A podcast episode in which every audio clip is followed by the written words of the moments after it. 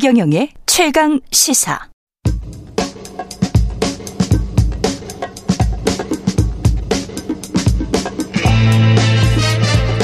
네, 우리가 접하는 뉴스의 태초부터 지금까지 뉴스 일대기를 쫙 살펴보겠습니다. 뉴스톱 김주진 수석 에디터, KBS 박대기 기자, 그들의 전지적 시점으로 분석하는 뉴스 일대기 지금부터 시작합니다. 안녕하십니까? 네, 안녕하십니까? 예.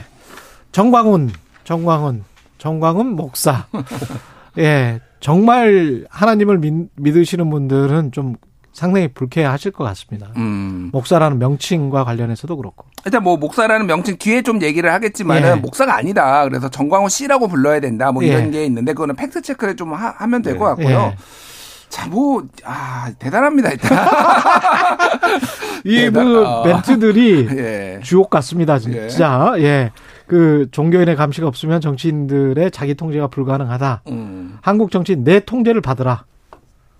예. 일단 우리나라 헌법 20조가 있습니다. 예. 거기 보면요. 국교는 인정되지 아니하며 종교와 정치는 분리된다라는 말이 있거든요. 예.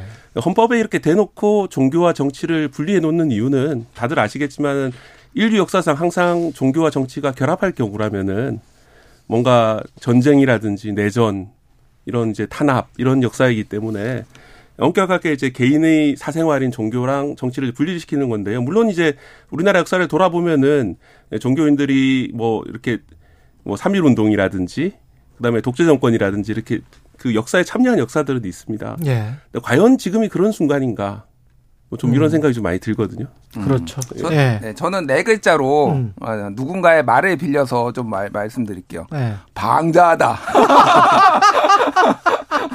아 정말 방자하구나 이, 이분. 야. 하나님도 까불면 죽어에는 네. 어. 정말 이거는 네. 정말 오만 방자 불순한 거죠. 한동훈 너도 까불면 죽어. 네. 최근에 그 얘기도 하고요. 아, 그래요? 네. 그러니까 네. 문재인 대통령 왜 구속 안 시키냐? 네. 어, 한동훈 빨리 구속 시켜라. 법무장관이 앞장서서 한동훈 너도 까불면 죽어. 이런 취지의 얘기를 했어요. 아니 인간들끼리는 그렇게 할 수 있다고 봐요. 누구에게나. 어. 그런데 하나님을 믿는다고 하는 사람이 하나님 까불면 죽어는 이거는. 근데 요 요거를 봐야 돼요. 네. 뒤에 좀 설명을 드리겠지만은 사실 정광훈 씨는 어, 세 가지 영역을 결합한 비즈니스맨이에요. 예. 정치와 종교와 부동산을 결합을 한 아주 한국 사회에서는 조금 다 자기만의 영역을 개척한 나쁜 의미에서 정치, 종교, 부동산. 예, 그세 가지를 이제 한 거예요. 예. 정치, 자, 요, 요거, 요 공통점이 있습니다. 좀 간단히 말씀드리면은 예. 사실 지금 계속 놀라야 되는 게 국민의 힘에 영향력을 행사하려고 하고 있잖아요.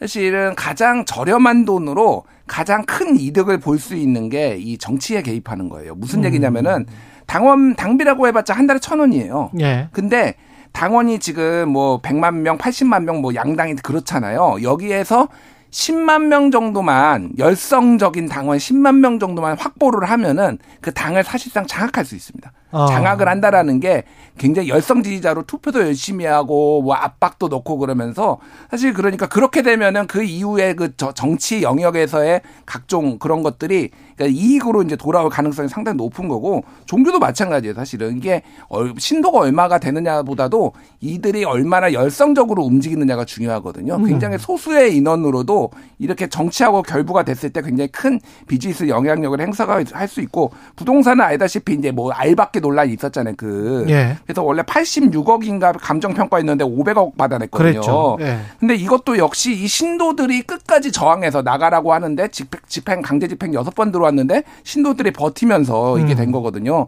종교적 신념체, 정치적 결사체고. 그러니까 이게 다 맞물려 가지고 지금 굉장히 큰 돈을 벌고 있다. 그래서 저는 이 정광훈 목사를 비즈니스맨으로 봅니다. 저는 개인적으로. 정광훈은 비즈니스맨이다. 네.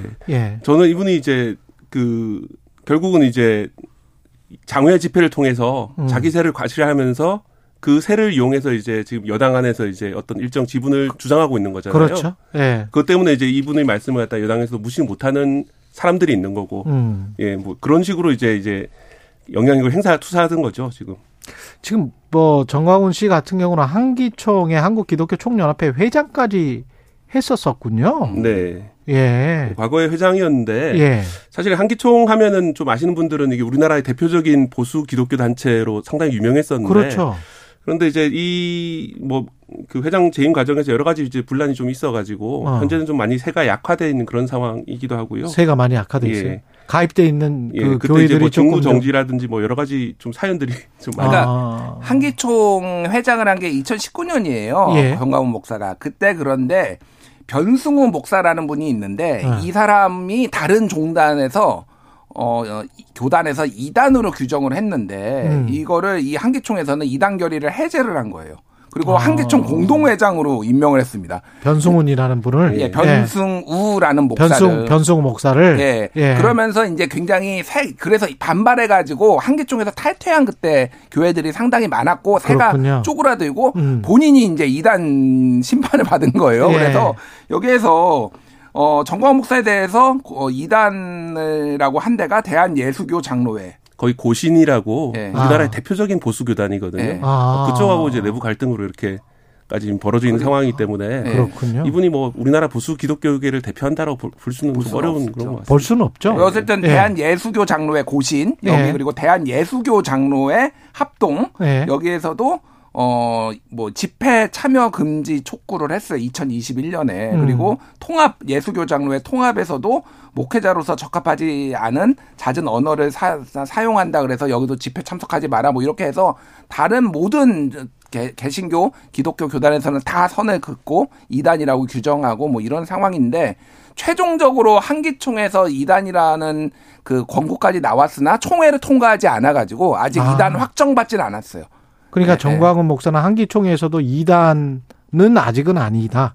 공식적으로 최종 이제 총회를 통과해야지 이게 예. 2단 땅땅땅 결정이 나는 건데 아직 예. 거기까지는 통과를 하질 않았지만 어쨌든 어 2단 얘기까지 이제 판정까지는 그 안에서 내부에서는 받은 적은 있습니다. 예. 무엇이 정통이고 무엇이 2단인지는 잘 모르겠습니다. 네. 뭐 근데 이제 외부 사람들로 복잡한 이제 말씀을 예. 드리는 이유는 예. 결국은 이제 이분이 우리나라 보수 기독교계를 대표한다거나 음. 이렇게 이제 한기총 회장이었다는 직함 때문에 그렇죠. 오해가 있을까 봐 이제 예. 그 점은 이제 말씀을 드리는 거고요. 음.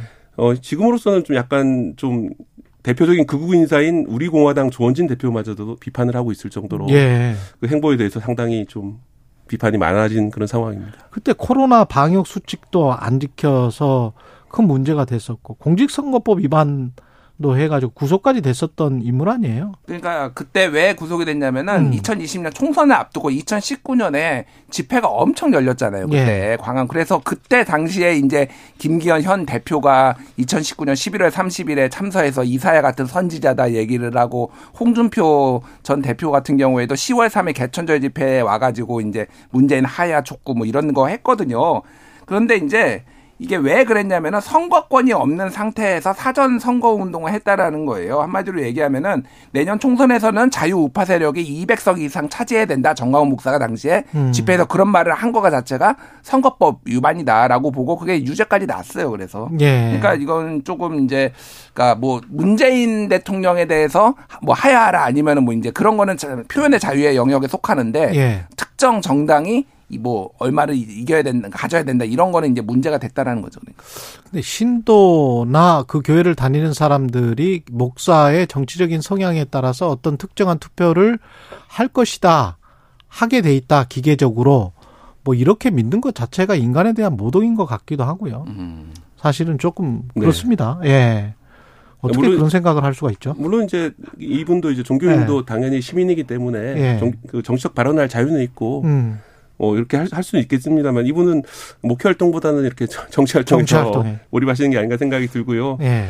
그리고 결국 이렇게 이런 분들이 어떤 세를 유지하는 것은 우리나라에서 좀 극단주의가 좀 많이 퍼지고 음. 유튜브라든지 이런 매체를 통해서 점차 좌든 우든 더 극단적인 주장을 할수록 더 많은 인기를 얻고 주목을 받고 또 거리로 나가자고 이렇게 하고 이렇게 하다 극단 보니까 플러스 집단주의인 것 같아요. 예. 그러니까 개인주의가 발달한 나라들에서는 아니 어떤 교회를 다닌다고 또는 어떤 절을 다닌다고 해서 그 교회 목사나 그 교회 아그 절의 어떤 스님이 뭐라고 이야기를 한다고 해서 그걸 음. 무조건 다 찍을 것이다라고 믿고 정치인들이 거기 가서 아부하고 이게 가능합니까? 그 인간이 개별적으로 다 생각을 하고 본인 뜻에 따라서 투표를 하는 거 아니에요? 다 비밀 투표인데다. 그러니까요. 그게 그래서 정광훈 네. 목사하고 네. 다른 종교 지도자하고 좀 다르다라고 말씀드린 게 예. 정광훈 목사는 전형적인 비즈니스로 이거를 만든 거예요. 아. 까 전에 얘기했듯이 이 교회에 다니고 이게 더 정치 집회 동원이 되고 이게 또 부동산을 지키고 이런 것들이